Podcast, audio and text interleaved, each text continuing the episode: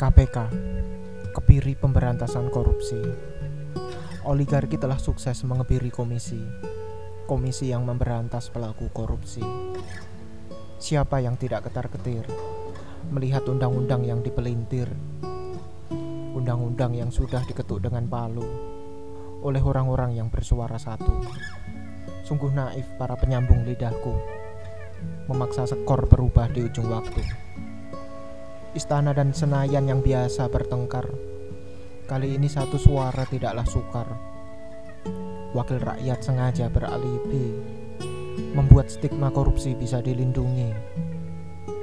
Rapat revisi hanya dilakukan politisi, membuat pemberantas korupsi mengerutkan dahi. Apa urgensi di balik layar republik ini? Pastinya karena taringnya yang membahayakan politisi. Komisi yang biasa mengawasi sekarang berbalik diawasi.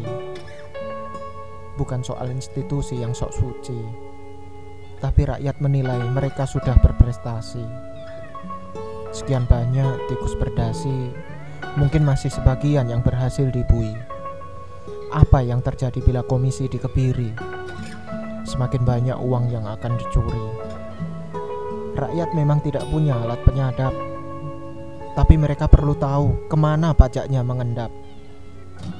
Tak pandang bulu langsung sikat, rakyat tahu bau tak sedap. Di saat para wakil rakyat selalu main uang sulap. Saat kewenangan dibuat tengkurap, uang sulap semakin sulit untuk diungkap. Tidak usah berpikir kotor meskipun kita cemas, di mana saat para koruptor semakin bergaya bebas.